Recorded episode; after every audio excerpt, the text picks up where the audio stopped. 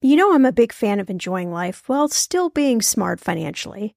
That's why I love ButcherBox. I can get a variety of high quality meat, seafood, chicken, and pork at an amazing value, all with exclusive member deals delivered to my door with free shipping always. One thing I just never wanted to cut out of my spending plan is eating good food. And with ButcherBox, I don't have to, and neither do you. Where else can you get free protein for a whole year? Yes, you heard that right. One of my favorite go to dinners is a salmon bowl. I'm not even a huge salmon lover, but ButcherBox's wild caught salmon is oh so good. I make a nice little marinade, saute some veggies, cook the salmon, and throw in some rice. And it is an amazing dinner.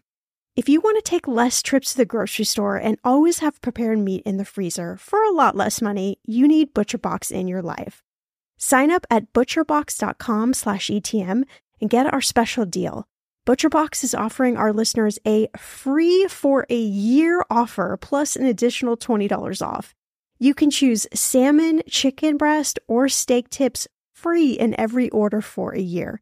Sign up today at butcherbox.com/etm. I'm going to be real with you. Identity theft is on the rise, and you do not want to wake up one morning and discover that your bank account has been emptied, or you're overdue on credit cards you never even applied for. We talk about this often on the podcast, but you don't realize how much of your information is available to scammers on the internet and how susceptible you and your family are to identity theft and fraud.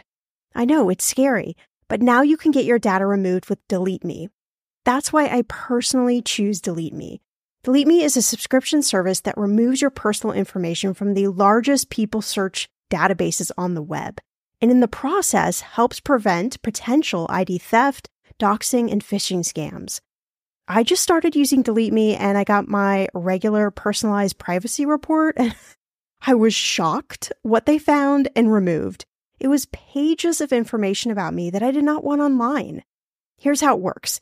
You sign up and provide Delete Me with exactly what information you want deleted, and their experts take it from there. I cannot tell you how relieved I felt to have Delete Me. And you know, it's also a great service for your parents or grandparents to help protect them from identity theft. Delete Me is not just a one time service. Delete Me is always working for you, constantly monitoring and removing the personal information you do not want on the internet. Take control of your data and keep your private life private by signing up for Delete Me, now at a special price for my listeners. Today, get 20% off your Delete Me plan when you go to joindeleteme.com slash ETM and use promo code ETM at checkout.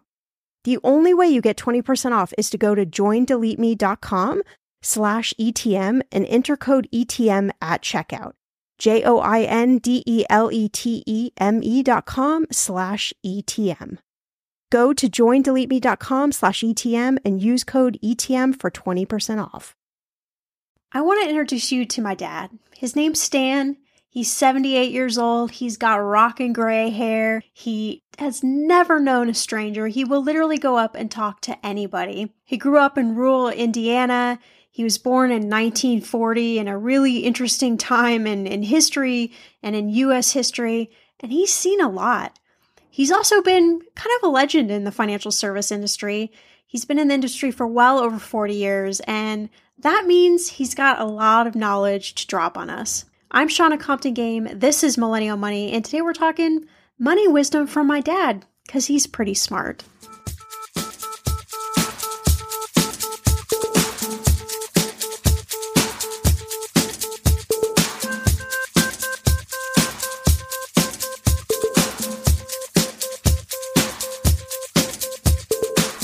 Millennial Money with Shannah Compton Game. It will expand your brain.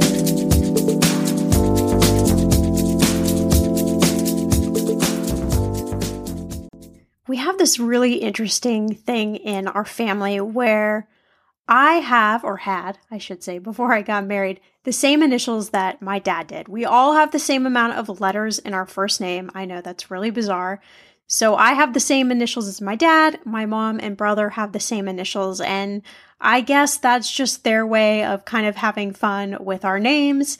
and with our family. But the odd thing is, is that I came out a lot like my dad and my brother came out a lot like my mom. Not that we don't have traits from each of the other parent, but I would say that I'm probably more like my dad and my brother's probably more like my mom. So I guess you could say that it probably makes sense that I would end up in the financial industry.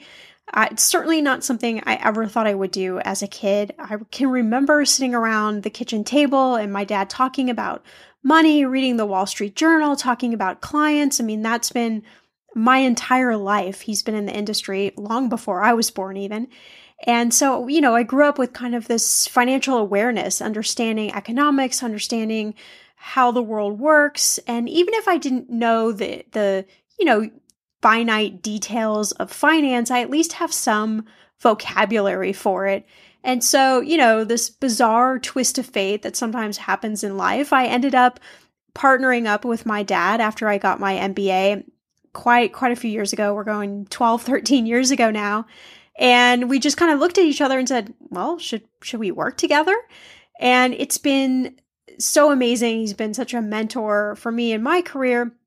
And even now, as I develop all of these really cool, creative offshoots of financial planning and of all the different projects that I that I want to do, that I'm working on doing, even things that don't even involve financial planning, you know it's it's my dad and me because he is the same person super creative sees things outside of the box.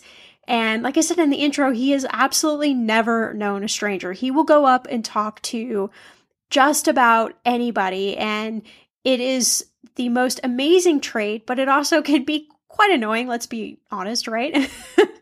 Uh, i don't quite have that ability to be able to just talk to anybody so it definitely is uh, you know, something that that he was born with. But when I was thinking about this episode, I thought, you know, he's got all this wisdom of growing up, what his own money journey was like, what money was like when he was in his 20s and 30s versus what it's like now. And I thought, you know what? Let's pick dad's brain. Let's see what dad would say to you and in what advice would he give you about your finances, about the things that he thinks that you should be aware of after working with I mean, thousands and thousands of clients and certainly going through his own life with money ups and downs and all sorts of things that that tend to happen. So my dad is also one of the biggest millennial money fans. He loves what we're doing here. He loves the community that we're creating, the tribe, everybody kind of rallying around, you know, wanting to have the vision of life that that you want to live, you know, how powerful that that concept is. So I hope you enjoy this super special podcast with money wisdom from my dad. Okay, so I have a very special guest on this podcast. Probably the reason, whole reason I actually doing this podcast. My dad, which is AKA Stan for the listeners. So how's it how's it going today, Dad? Really great. Awesome. A lot well, going on. A lot going on. That's good. Um, I thought this would be a fun episode to do because you're quite a bit older than me and then some of the listeners, and you've seen so many different things in your lifetime money, politics, world. I mean, it, uh, can you imagine that we are walking around with cellular devices in our pockets? It is hard to believe. I know. I can imagine that it would be quite weird. And I think something I, I know we haven't talked a ton about, but I think it would be fun to kind of start off this episode. Um, I know you grew up with parents who lived through the Depression. You grew up in kind of, at the time, was rural Indiana. And I'd love to just hear, you know, how did that impact kind of your own money story and journey when you were a kid growing up, having parents that lived through that? Well, there were several things that, that I would say had an impact. One, my parents uh, lived through the Depression and it was pretty darn ugly. My father did not work for eight years during the Depression. My mother worked as a beautician, and it wasn't until after she died that we found some of her records and realized that during the Depression, she only made $1 per day. Wow. And pretty low. And on, on top of that, my parents were so poor they could not afford to raise my two sisters, which were 14 years older than I. My mother had a daughter by a previous marriage. My father had a daughter by a previous marriage. Very scandalous. yeah, very much so. And um, they had to farm them out to the grandparents because they could not afford to feed or clothe them during the Depression. So that left quite an impact. What I noticed from my parents, even though I didn't live through the Depression, is that my father would never change jobs for fear of not getting another one. So he worked for one company for 28 years after the Depression. And my mother became a hoarder of food since there was such a scarcity during the Depression. She wanted to never be without food. Interesting. So those are things like that you you vividly remember and I would imagine those had an impact kind of how you thought about money even as a as a young kid. Uh, they did, and uh, the other thing that had an impression was that I actually was. I can remember when I was four and five years old, the World War II was going on, and there was severe rationing, and so we had these little coupons that allowed us to only buy so much bread or so much flour, so much sugar, and so much gasoline during the war. And so that actually did have a big impact on me. Wow. Yeah, I can imagine that, uh, you know, I've not lived through anything like that. And I imagine most people haven't. So that would have a kind of dramatic impact on on how you thought about things. Um, and interesting, you brought up that that my grandma, your mom, uh, ran a beauty store, and I mean that was kind of revolutionary back there back then wasn't it? That that women were owning a business. Even though she wasn't making a ton of money she was still running her own show. Yeah it was pretty revolutionary at the time. Yeah i think that's pretty cool.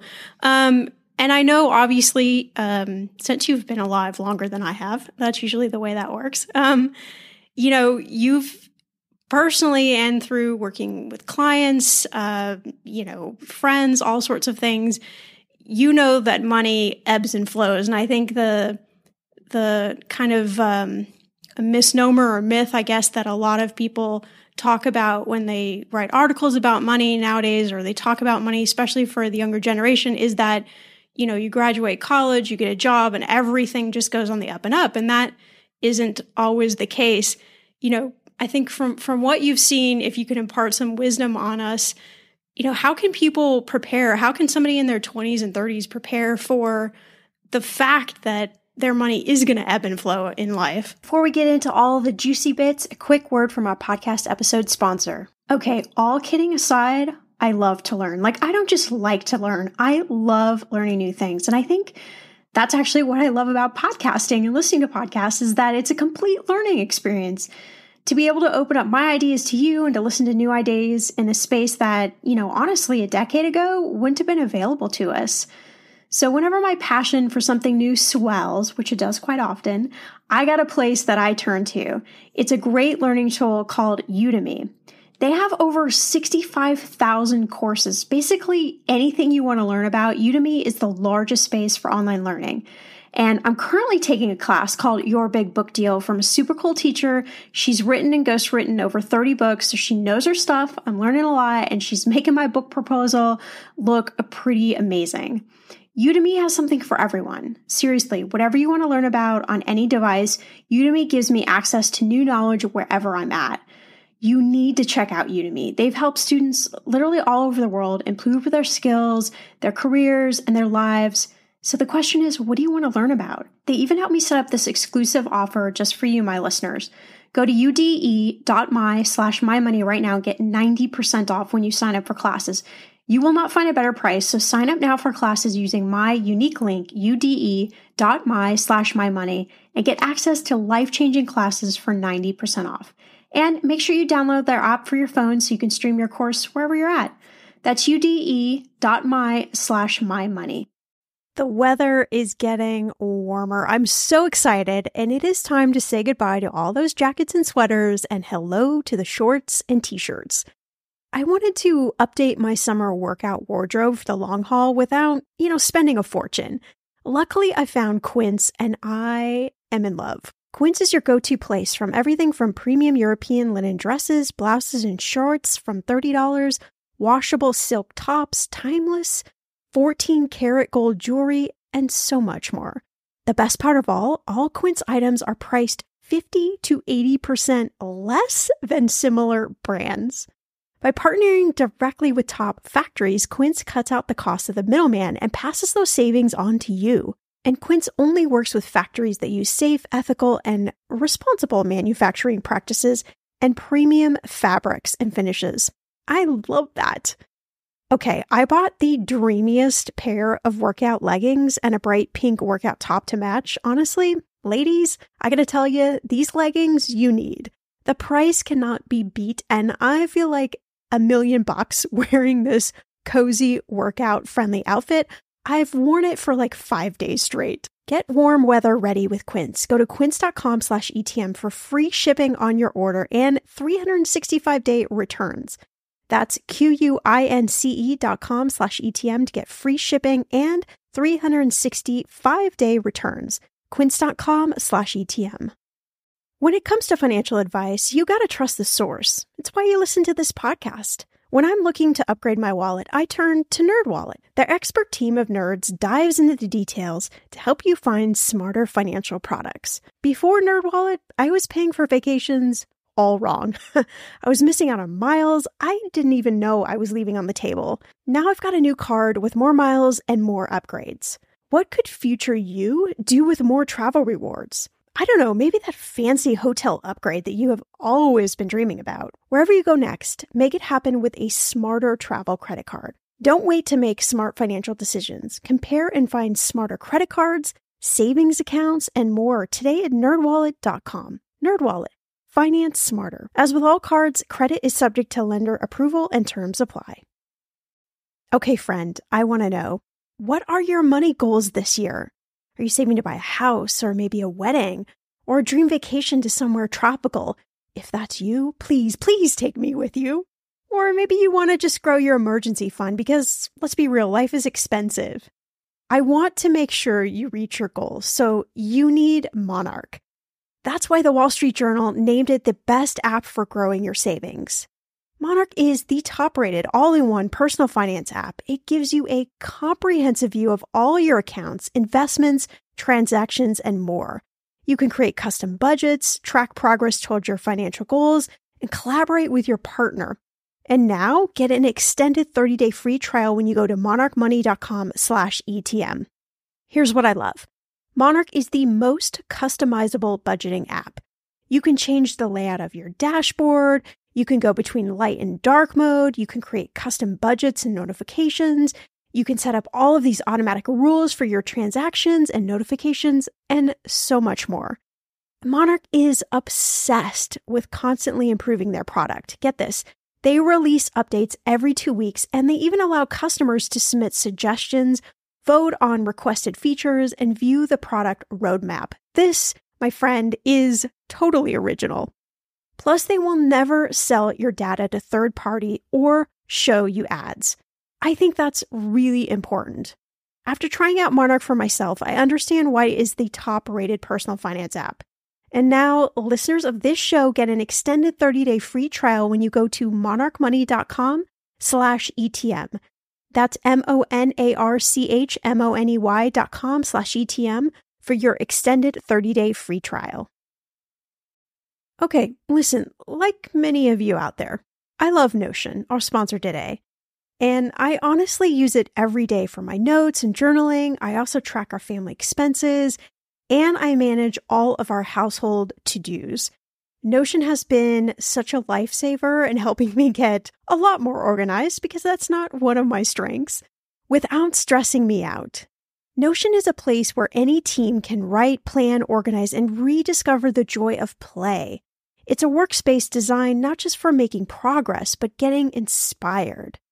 Notion is the AI powered workspace that can summarize things like meeting notes and automatically generate action items and help you get answers to questions in seconds. It will honestly blow your mind. Notion is for everyone, whether you're a Fortune 500 company, you're a freelancer, you're starting a startup, Or you're a student juggling classes and clubs, or you're somebody like myself that just really wants to get organized. Try Notion for free when you go to notion.com slash ETM. That's all lowercase letters, notion.com slash ETM, and start turning ideas into action. And when you use our link, you are supporting our show. Notion.com slash ETM. We've all spent more time with family lately. It can feel like old times, but your mind is on the future too, and what you can do to shape it. At Sandy Spring Bank, we work with clients to help them grow and protect their money with wealth management, trust services, and insurance so they can enjoy today and ultimately pass along their wealth. We believe real banking is a conversation. Let's talk about your dreams. Visit sandyspringbank.com slash wealth. Wealth and insurance products are not FDIC insured, not guaranteed, and may lose value. There are several things that I think millennials have been shorted on, and that is, unfortunately, most of the schools and some of the colleges do not really teach economics, do not teach money management. And so, so many millennials are growing up today without the basic knowledge that they need. And what just, you know, a lot of people write in and ask me about the difference between like economics and financial literacy courses. Like, what do you learn in an economics class?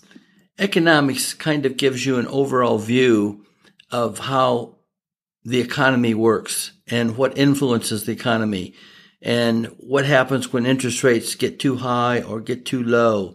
What happens when the government spends too much money? we don't have to worry about them spending too little.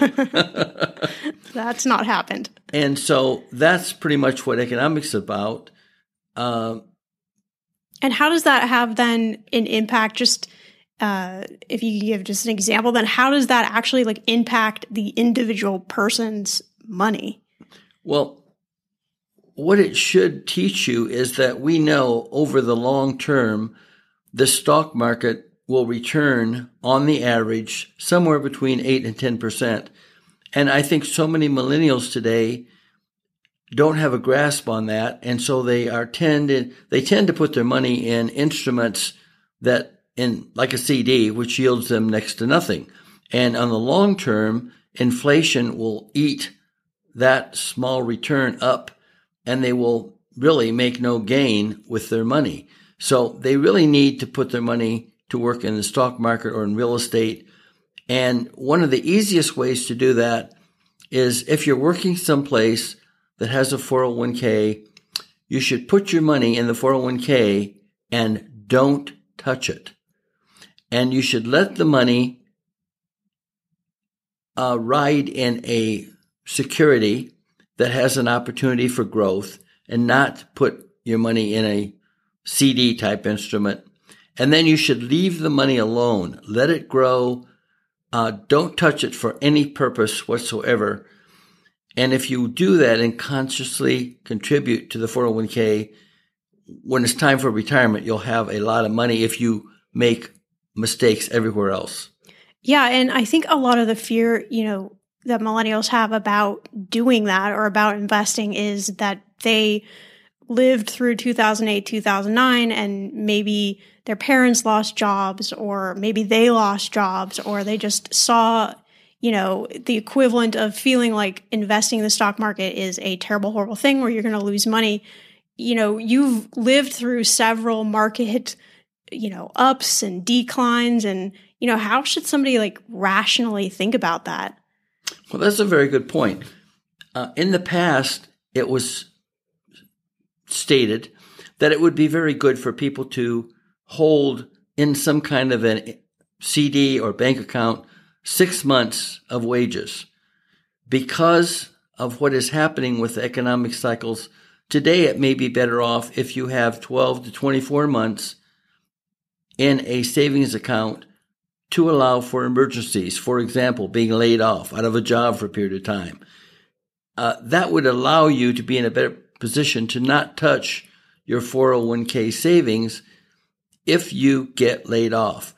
And in fact, uh, in the 2000, 1999, 2000 downturn, the dot com burst bubble, that was terrible. And it just buried a lot of people financially. And many people didn't get jobs for a while. And if they didn't have a savings, they would find themselves in deep trouble. And then again, the most recent downturn um, lasted about A long maybe time. eight years before you really got back on top. But if you look now, looking back, and you kept your money in the market and didn't have to use that, you've gained significantly.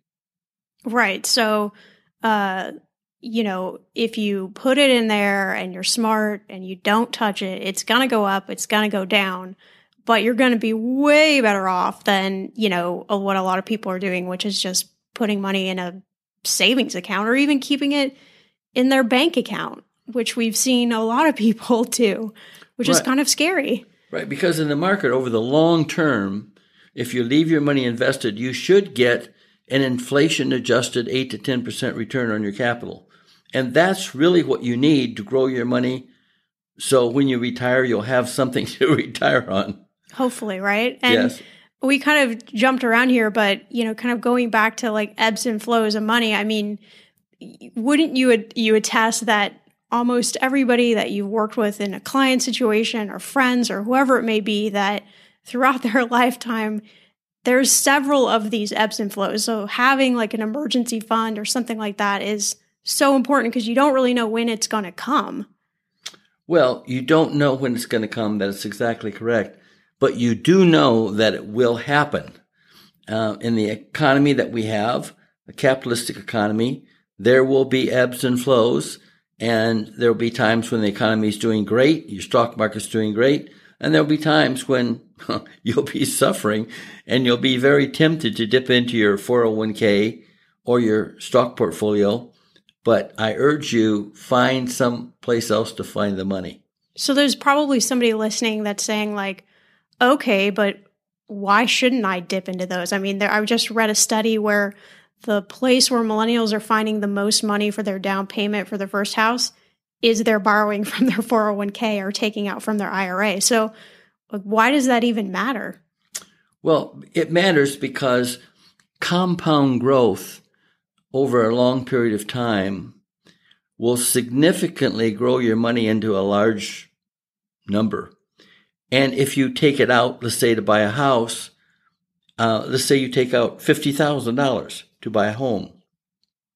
That $50,000 is gone as far as compounding growth in your 401k, and you can never replace it. So, what you should do is save some additional funds to make that down payment, borrow money from friends or family to make that down payment. And and there are places now and companies that will even help share with you in that down payment for either the right to earn part of the equity growth in your home over a period of time, or some require you to rent room out for Airbnb. But do everything you can not to impinge upon your 401k money. Right, because even though it may be like $50,000 today, if you left that $50,000 over 20, 30 years of growth, that $50,000 could be a lot more money down the line, uh, almost with some sort of certainty. Well, yes. And if you uh, look at the $50,000 and you earn 10% over the long term, every 7.2 years, that money will double. So your 50 will become 100, that 100 will become 200, the 200 will become 400, and the 400 might even become 800. Just off that little $50,000. That's correct. Right. So that that is quite powerful. That those numbers right there, um, and that's the little the little secret of uh, the rule of seventy two. Right. That's correct. How does that rule work again? You divide the interest that you're earning into 72. So if I was earning 10%, I would divide 10 into 72 and every 10 years, or excuse me, every seven, pardon me, every 7.2 years, my money would double. 10 divided into 72 gives you a double every 7.2 years. So that's like a fun little party game that people can play with their friends and uh, and surprise them with their wisdom of that. Um, so talking about investing, are there any other advice or tips from what you've seen, uh, you know, beyond the 401k? Let's say somebody is like, okay, you know, there are all these apps out now to help you start investing. Um, you know, there's all these robo advisor companies, but still people are a little bit nervous about how do I choose things? Like, how do I even know how to pick something other than just like closing my eyes and putting my finger on something? Well, you should seek out a financial advisor who can give you some guidance on what you should do with your money and where you should put your money. Uh, real estate is another very good place to invest your money. However, it's highly illiquid. And so if you invest in, let's say, an apartment house or a piece of land and you need money in five years, it might take you six months or a year or two to sell that piece of property. So and you might not even get what you need. That's right. So you need your cash reserve before you start investing in real estate for investment purposes. Um, and I don't consider a house, even though you may make money on your house, I don't consider that a real investment. Um, and one of the things you can do if you're starting out that's very wise and you're kind of handy is buy a fourplex, a four unit apartment house. Live in one unit, rent out the other three. And you can grow significant equity. And in fact, you'll probably make enough money off the other three to not have to pay on your own apartment. And not have to Airbnb a room out of your place. That's right. yeah, that's right. Right. That's interesting. Interesting idea. I think most people think just about buying houses or condos. They don't think about, you know, thinking about something more original like that, uh, which is really the case. And I think it's a good point, too, that your house, while it is an investment, it's certainly not an investment that you can rely on gains in that investment. So a lot of times people will say, well, I've got $500,000 in my house. That's going to be my retirement. But that's probably not a good thing to bank your retirement on. No, and, and, another thing that no one thinks about today. I mean, I started my first job. I think I was eight years old. I was selling Christmas cards, and I stayed employed for every year after age eight, doing something. I mean, I caddied. I sold concessions at at the basketball games and football games. Um, I cleaned toilets in a factory. I worked in a factory once I could get my work permit. And sometimes I even had two jobs. And that's another way you can come up with a down payment. If you're young and you have a lot of energy, hey, consider working a job and a half or two jobs and take the money from one job and put that in a special account and make that only for your down payment. Uh, another thing which we didn't touch on is that once you gather enough money to provide 12, maybe to 24 months of living expenses, you should also make sure that you have enough life insurance and enough income protection insurance so that if you can't work because you're sick or you're hurt, you still have enough money coming in that you don't have to use up your reserves to support yourself. So what if you're uh, what if you're single or you're let's say in your late 20s, early 30s, like why in the world would you even think about life insurance at that particular age? Well, the first thing you should think about is income protection insurance because obviously, no matter what your age, you still need income if you're sick or hurt and can't work. That's probably the first thing you should buy. The second thing you should consider is life insurance. Uh, life insurance most people don't understand has some significant advantages. Today, there's a way to buy what's called index life insurance, which provides for growth in your money. And if the market goes down, you don't lose any of it. However, when you come to retirement, if you've put a lot of money in this policy over 20, 30, 40 years, you could then take a tax free income stream out of the policy and use that to supplement your retirement needs. So it's something that you should consider, also consider young, and it can be very advantageous when you get old. so, how do you, like, what would be your advice? Like, how do you figure out, okay, you know, how much uh, income protection should I have? How much life insurance should I have? How much should I be putting in savings? Like, I think a lot of millennials are just really confused about, like, I've got this paycheck. What, what should I do with this? Well, the first thing, if it's your first job, you're going to be shocked at the taxes that are taken out of your paycheck. Uh, Shannah's brother, uh, my son, um, I can remember when he had got his first real paycheck and he came home and his first comment was, I've been robbed. and I said, What do you mean? And he said, Look, all, at all the money they took away from me. And I said, Well, get used to real life. But back to answering your question, um, you should only you should buy enough income protection insurance to support your basic needs. So to pay your housing um, needs, to pay for food, uh, to pay for your car payments, any other payments that you have. Generally, you should buy maybe up to 60 or 65% of your income in income protection insurance.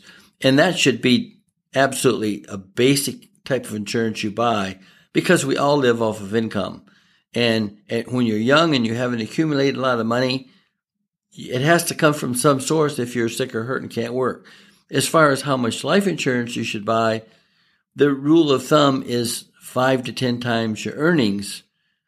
However, if you are young and you're single, uh, you might consider buying a lesser uh, face amount and buying an amount that accumulated money for you uh, that had future income options on it that allowed you to increase it later if something happened to your health. Right. Uh, and a lot of companies offer some sort of benefits. So, you know, maybe your first stop should be just to check with your HR and figure out what at work you might be, um, you know, have available to you. But you can certainly purchase a lot of these things as standalones. And sometimes it's a good idea because if you leave your job, it leaves with you rather than staying at the job. Uh, so, what other you know, kind of smart money moves can you think of that maybe somebody in their 20s, 30s uh, should be thinking about, you know, at this at this point in their life? Well, again, uh, keep your ear to the ground um, because you're probably living on the internet. No, what are you talking about? I know. You probably are aware of companies that are starting up that appear, at least, to have uh, some great opportunities for growth. So, becoming aware of them, if they're public, you might, you know, don't go crazy, but you might put part of your savings that is held for investment purposes into some of those stocks that you have a personal knowledge of. And it's almost, you know, it's kind of fun. You put your money in it, then you follow the stock. And if you feel like it's getting out of favor, um, get out of it. Don't be afraid to say, oh, I made a mistake. I'm moving on. What are some of the things, like even just on a kind of basic level, like someone has never invested in a stock before, if they're trying to like evaluate a company without really knowing very much, what are like something they should be looking at? Are there particular numbers they should be looking at, or is there something sort of simplistic they can look at to go, other than I know of this company, like whether this is healthy company, not healthy company? Well, again, I think you should speak with a financial advisor and get as much information from them as you can. You may not have enough money for them to handle it for you, but it might be worth your time to pay them two or three or four or six hundred dollars, whatever it costs, to just get some advice from them so you don't go crazy on what you invest in. And um, in the beginning, you probably should put most of your money in things that are likely to be around long term and grow long term, like consumer products. They're pretty boring, but we all use them. And most of them pay a pretty good dividend. Like and, tissues and toilet paper right, and right. that kind of stuff. Yeah. Yeah. baby diapers. baby diapers. Yep. yep. We're going to always use those no matter what happens. Right. Yeah. Rather than, you know, like, oh, hey, I, you know, I mean, obviously we've seen what happened to Facebook in the last couple of weeks, but, you know, some of the hot internet companies, they can be at risk of these kind of like extreme ebbs and flows. And I know you've you've certainly seen that over your own investing timeline. It sure is. The uh, dot com burst cost us a lot of money. Right. So it can look shiny and glossy, but you know, and just be aware that even when you are stock investing, even with all the knowledge you have, it's still a little bit like going to Vegas, right? You know, if so you need to be prepared if you lost a percentage of that money that you'd still be okay. That isn't your rent money. Right. And again, you need to look at that as a long-term investment. Right. But get out if things change significantly. Yeah, and don't be afraid to to get out. right. Um so I'd love to talk a little bit about you know the differences. I think this would be interesting insight. You know, when you were in your 20s, early 30s, you know, what can you kind of recall as some of the differences between how money was viewed then, how people dealt with money versus what you see today? Well, when I was in my 20s and 30s, there wasn't much money available for anything. Uh, my first job, I think I was making a whole $150 a week as a sales manager at a company. And you can't do it. Even back then, you couldn't do a lot with $150. Although I was completely debt free, I paid everything off. Uh, there were not many credit cards at that time, but I kept my balances at zero. I had paid my card uh, cards off. I paid my car off. Uh, I had some money in a savings account.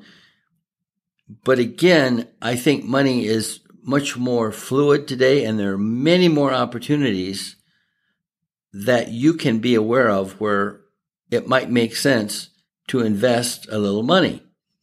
But again, make sure uh, that you always have your fallback money or maybe six months to 24 months of cash reserve so that if you are unemployed or if the market just gets really ugly, and you're tempted to take money off the table, uh, you don't have to do that unless it really makes sense.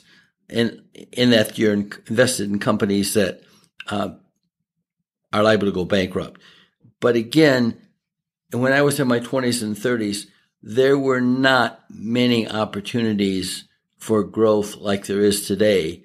And things were much more practical in that most of the stocks sold for anywhere between 12 and 16 times their earnings ratio, uh, the, which is known as the PE ratio. Today, you have some of the internet stocks selling for 50, 100, 200 times the earnings ratio and, and some multiple times no earning ratio. so, so you, you have to be a little cautious of those companies. And it, Jeff Bezos in Amazon went for years and years and years and didn't make a dollar. But now look, he's making every dollar. Right. Now look where you would be if you were in that company. I just saw an article that his parents invested $233,000 when he started up because he had no money. And today that's worth 30 billion dollars. Oh my gosh. so you talk about compound growth. That's amazing. That is a fabulous investment, even if they are his parents. Um, one quick thing I, would love to hear your thoughts on. You know, I, I know you remember when American Express came out with the credit card and people started, you know, using back then you had to pay off the Amex every month. You couldn't carry yes. that balance like you can now. What was that like? I mean, were people excited for, you know, when credit cards started happening, or was that the moment where you felt like everybody was like, okay, everybody's going in debt? No, I had one of the first American Express cards, and it was an incredible convenience because if you traveled, which I did, you couldn't get anyone to take a check in another city. So if you went to New York and you tried to cash a personal check, they would laugh you out of the bank. But if you had American Express card and the facility accepted American Express, you could charge it no matter where you were. And then you did have to pay it off at the end of each month, but at least you had the fluidity to um, carry that amount of money for a month before you paid it off. It was an exciting time. And back then, uh, people were more conscious of not creating debt.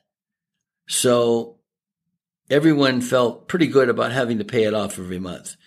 Where now people feel pretty bad about that. Where do you think that flipped? Was that 70s, 80s? Like, when did that sort of happen where all of a sudden we were just charging everything? Do you remember? I think that really happened in the probably beginning in the late 60s when there were multiple credit cards coming in the marketplace and everyone was trying to provide a better card than the competitor. And so they would let you carry a balance, although it was very costly, as it is now. But I think that's when it started. Uh, you know, the banks started entering the marketplace. You know, back then there was Carte Blanche, uh, American Express, a Diners Club. That was pretty much it. But then when the banks came into the credit card business, it just kind of exploded. Right. They realized, hey, there's this giant revenue source that we can. Right. Uh, people want to buy stuff, and if we let them buy stuff with this, they won't pay it off, and we'll keep earning more and more money. Uh, awesome. Well, this this has been incredible. Lots of lessons. I'd love to leave the listeners.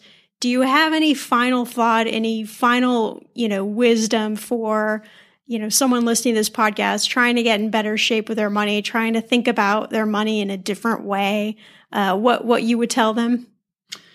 I would say, look, get on the internet. You have the great advantage of the internet.